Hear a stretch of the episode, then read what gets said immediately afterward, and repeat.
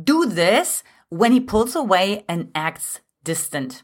Hey, I'm Antia Boyd, magnetized human expert, married eight years to my husband Brody. Let's go ahead and dive right in. Number five is what I call do a masculine, an analysis of the masculine energy. So what that means is I want to kind of break this down for you.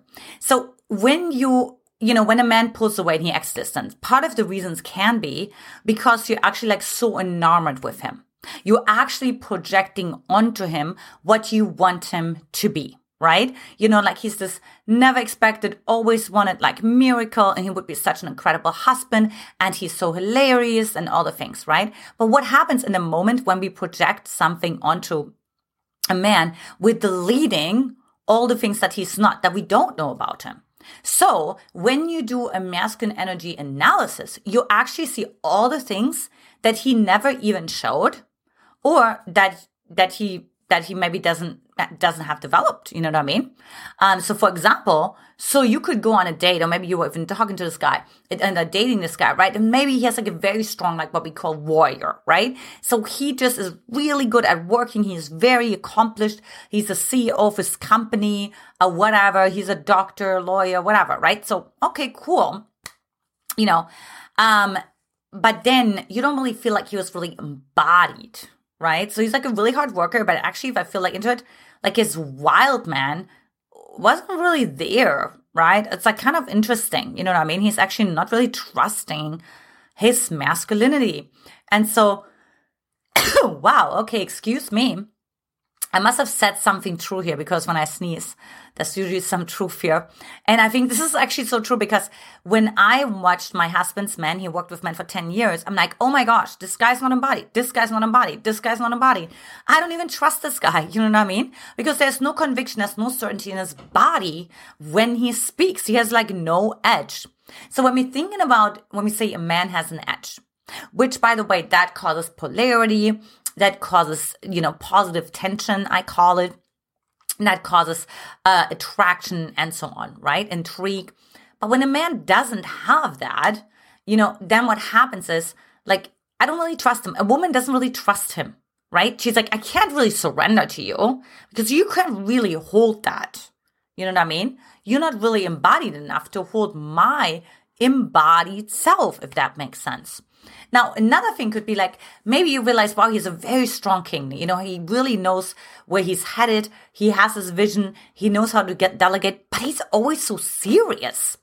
He's actually not really funny, right? So where's the little boy? Where's the play? Where's the joy? Where's the spontaneity? So again, when you do that masculine energy analysis, you actually realize, wait a minute, actually the guy that I put so much on this pedestal he actually has certain things that he's not worked out for himself. And I never even thought of that because I was just focusing on what I did see. And I wasn't really focusing on what I didn't see. And this is gonna, that's so healing for the thousands of single successful women that have worked with me all over the world because they're like, wait a minute, hold on a second. You know what I mean?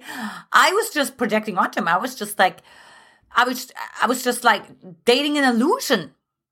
And I was just filling in the blanks. But actually, there's so many things that how he was not showing up, right? Number four is heal your own shadows.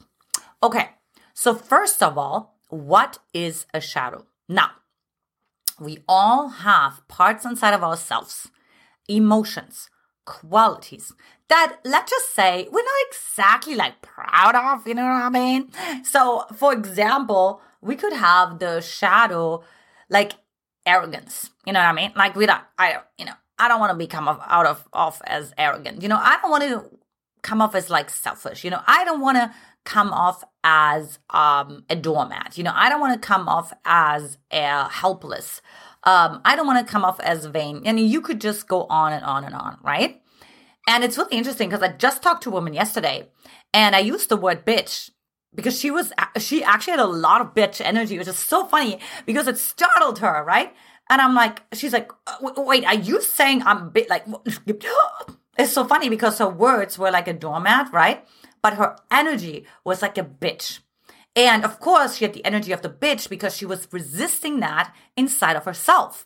She actually bitch is like one of her shadows, right? Like she has that very much inside of her, but she's not owning it. So if somebody calls her a bitch, she would go into like like defense mechanism basically right? Like oh no that's sort of me. Are you kidding me? You know i just was donating time and money. I just volunteered last week. Know i'm so kind and compassionate and considerate right? All those things right? I'm like no, that's not helping you because you're giving all your power away, right?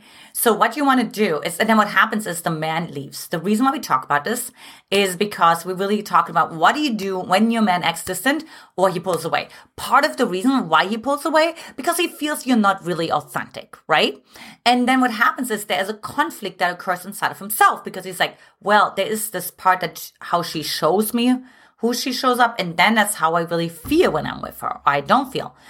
And so I'm confused. And then the confused mind says no.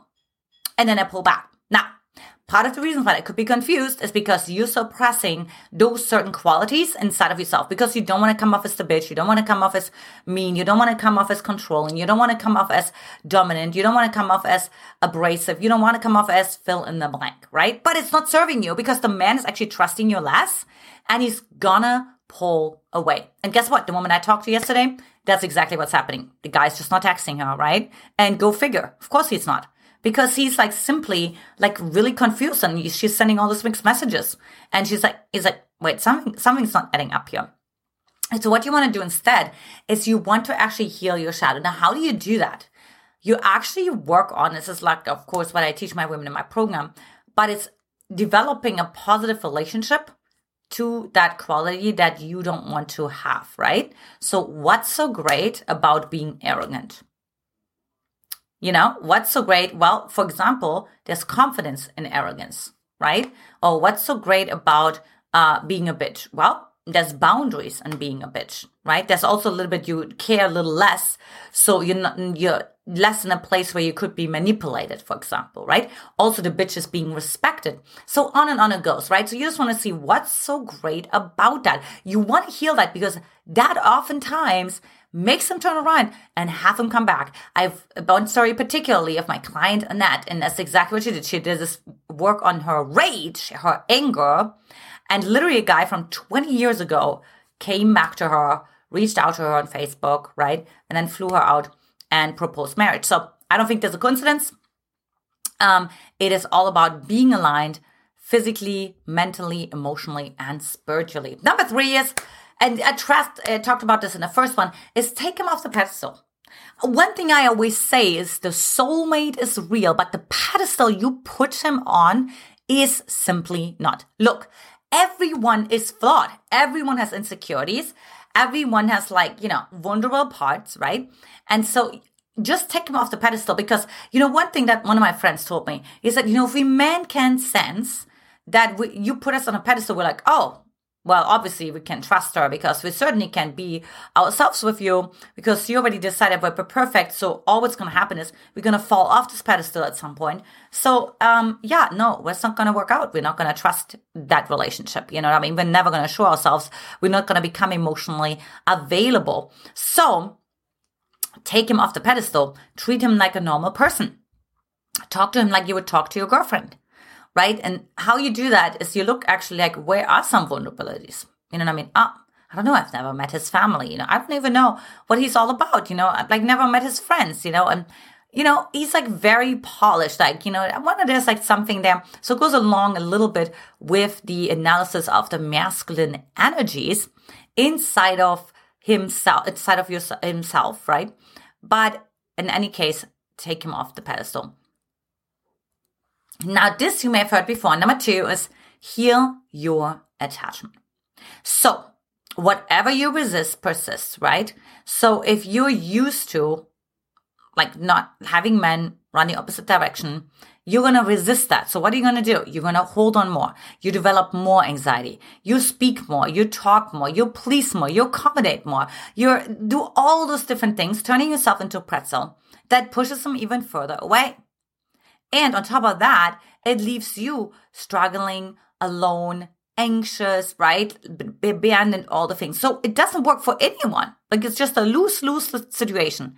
So what you want to do instead is you want to heal your attachment style. Now, one thing, and this is a common misunderstanding, is that heal your attachment style means like pushing it to the side depending like like pretending it's not existing playing mrs cool and so on. That's why kind of like why i don't like the book why men love bitches because it sounds like oh just pay aloof just play like you know you don't really care.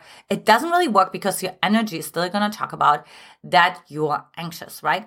But what works instead is actually what i did with my husband. I was actually speaking to the fact that I had an anxious attachment style, right? So I literally said like, hey, I have this anxious attachment style. It's a working model inside of myself now. I had studied it at UC Berkeley, right? So I knew how to explain that.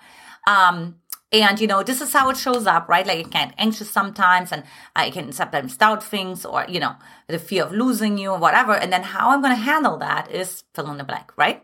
So I gave him a context, what's going to happen. I also told him I'm owning that. I also told him I'm not going to hide that. Now, that is very intriguing. That's very healing for a man that is actually has a secure attachment style because he will actually trust you.